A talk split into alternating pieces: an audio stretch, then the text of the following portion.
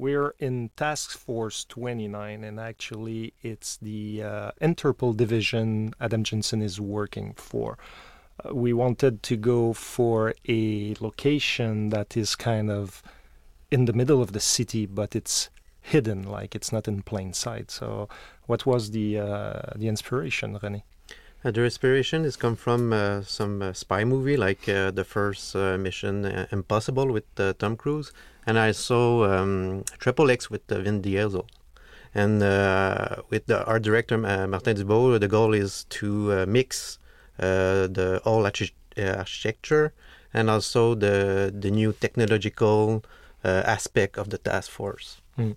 And I think also uh, one of the things we wanted to do is to create this sense of urgency in this place. Like there are not just only Adam Jensen uh, mission going on, but there are other operations with other agents on the field, and giving the sense that uh, the employees they are always on the lookout for what's going on, and to make sure that they're supporting agents and infiltrating gangs or different factions here and there. Yeah, and uh, based on that, we I think we develop uh, interaction uh, based on the idea that uh, if the player take time to explore some room you can talk to NPC, and some NPC will tell what is going on uh, with uh, all the faction we create in this game. So we make like uh, I don't know the, the, the name. I think is uh, the billboard or the crime uh, leaderboard, not yeah. leaderboard, but like the, the crime board, whatever. yeah. So uh, the player is able to select all the the logo of the faction, and when you press. NPC will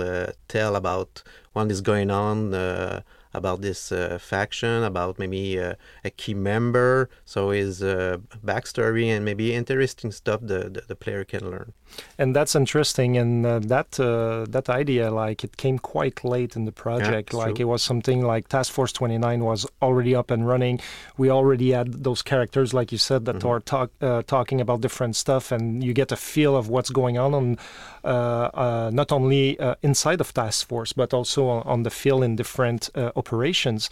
But uh, at some point, we we felt like that th- those uh, those people should keep a tab on the different factions, mm-hmm. knowing who they are, having some question marks, and uh, ultimately we we created kind of this interactive board. And what you're doing in the missions, what you discover, also will update that yep, that leader, uh, not leaderboard, but that uh, that uh, board with all the the the, the crime uh, criminal factions and whatnot.